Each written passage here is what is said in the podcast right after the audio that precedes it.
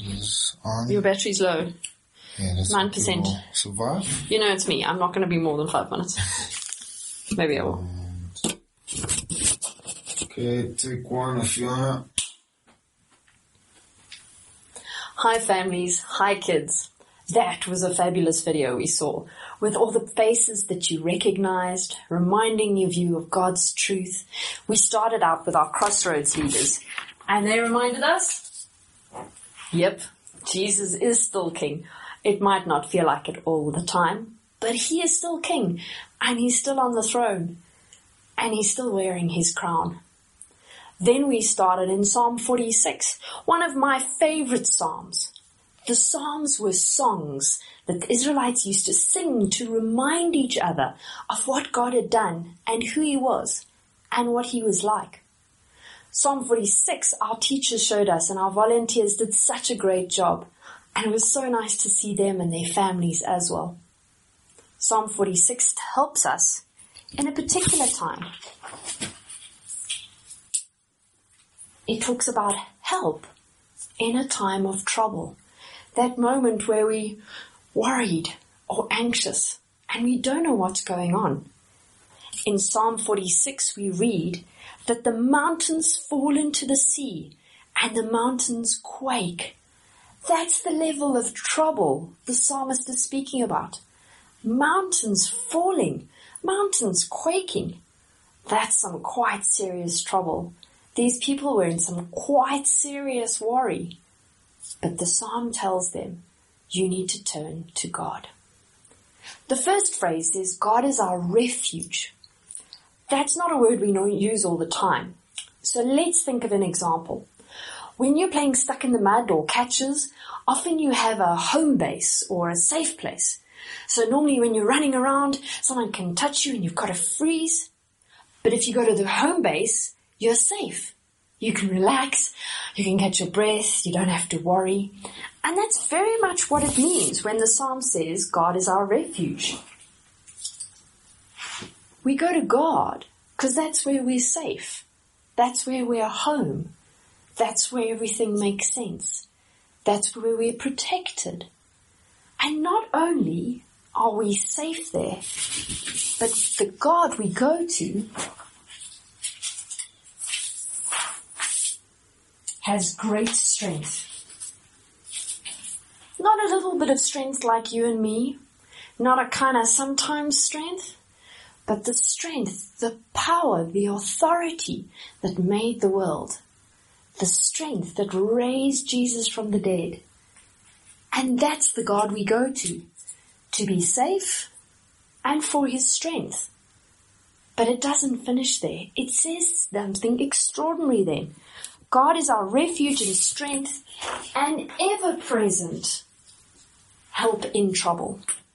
Ever present? Well, we go, go to sleep and we wake up, brush our teeth, eat, do some exercise. I hope you've been doing some exercise. Go around and do our business. Well, we can't go to school anymore or go anywhere. But when we're learning, many of you are starting school again when we're creating, when we're drawing, and when we go to sleep. All of those times of the day, at any place, wherever we are, God is ever present. So this trouble that the psalmist knows that God's people will face, he says, when you're in trouble, turn to God where you will be safe. Turn to God for strength. Don't try and do it on your own. Use God's strength. And remember, God is everywhere. He's with you doing everything. God doesn't think there's something that's unimportant in your life. Everything is important to Him. Every single moment of every day. God wants to be with you and help you in the times of trouble. The psalm continues and it goes down and it says later, God actually talks. We have an amazing privilege. God is a God who talks to us. And when God talks, we should listen. God says, be still I know that I am God. Be still. Don't panic. Don't rush around trying to fix all the problems. if mountains are falling into seas and mountains are quaking, guys, we can do nothing about the problems. We need God's help. That word, be still, think to the New Testament. Do you remember ever Jesus saying those words? Remember when Jesus was in the boat and a big storm came up and his disciples woke him up and said, Don't you care? We're gonna drown. Jesus stands up and says to the wind and the waves, Be still. And what do they do? Immediately, they be still. Jesus could say that because he's the powerful creator, and God can say that because he's the powerful God. God says, Be still and know that I am God. God's got this.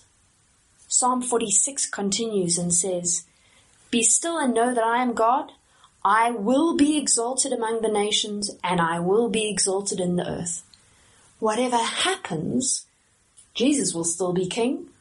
God will still be in control. God will still be our refuge and our strength, our ever present help in times of trouble. These are great things that the Bible has told us, great things for us to know about who God is and how much He cares about us, His children. The Psalms were songs. So why don't you, at home, take this verse and make your own song? Make a rap, make a dance, do something so that you can remember it. Do it with your family. Take a video and share it with someone else. Remember, we want to keep reaching out and reminding people of the God that we serve and that He is still King. Remember the each one reach one? Do something fun with this verse and then send it to someone else to encourage them. But before we finish, we're going to pray and thank God for all these things and also ask God to forgive us for the times where we forget that He is our safe place or the times where we try and do it in our own strength. So let's pray together. Father God, we're so sorry for the times we do not run to you for safety. We try and do everything our own. Please forgive us.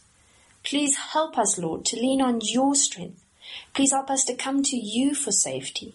Please help us to listen to your words and remember that you are still King and that you are still on the throne and we are still your children. Amen. So remember, get creative and have some fun. Keep learning about Jesus and we'll see you again next week. Snap. Did that one fall off? No, it didn't. Ah, it's a And, miracle. uh, the battery was flashing. I was like, don't die. don't die. Black was doing his own version of extraordinary.